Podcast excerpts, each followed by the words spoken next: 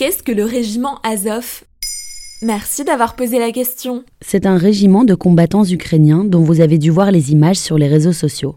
On les reconnaît à leur croix gammée et aux insignes SS, le régiment Azov, du nom de la mer Azov, bordée par l'Ukraine et la Russie. Le groupe néo-nazi combat au sein de l'armée ukrainienne, ce qui permet à Poutine de justifier l'invasion de son voisin lancée le 24 février 2022 afin soi-disant de dénazifier le territoire ukrainien. Le prétexte est parfait, d'autant plus que le président ukrainien Volodymyr Zelensky est juif lui-même. Mais est-ce que le régiment Azov fait partie de l'armée ukrainienne? C'est plus compliqué que cela. En réalité, il s'agit d'une sphère politique composée de plusieurs éléments. Il y a un groupe de combattants qui a rejoint les rangs officiels de l'armée ukrainienne, mais aussi un parti politique intitulé Corps National et une milice de rue qui se fait appeler aussi la Milice nationale. Le régiment Azov se fait vraiment connaître en 2014 au moment de l'invasion de la Crimée par la Russie. À l'époque, l'armée ukrainienne est affaiblie et le bataillon Azov vient lui prêter main forte pour reprendre une ville aux mains des Russes. À ce moment-là, on compte dans les rangs du régiment Azov une centaine d'hommes entraînés, prêts à combattre et qui s'avèrent efficaces pour lutter contre l'envahisseur. Mais ces soldats sont aussi hooligans ou membres d'organisations ultranationalistes pour la plupart.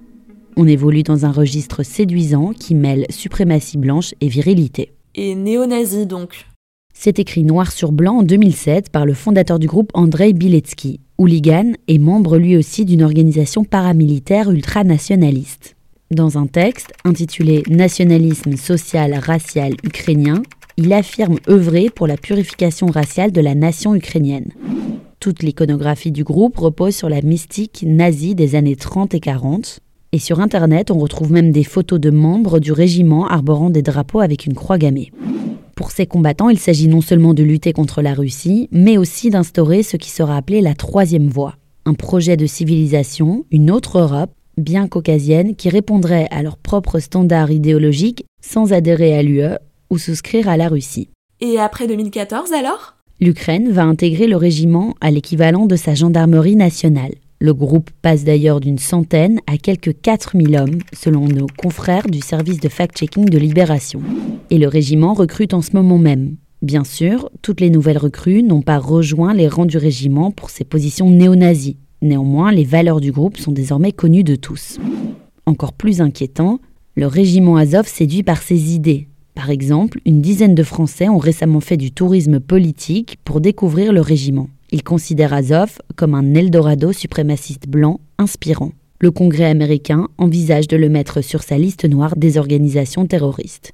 Voilà ce qu'est le régiment Azov. Maintenant, vous savez, un épisode écrit et réalisé par Johanna Cincinnatis. En moins de 3 minutes, nous répondons à votre question. Que voulez-vous savoir? Posez vos questions en commentaire sur les plateformes audio et sur le compte Twitter de Maintenant, vous savez.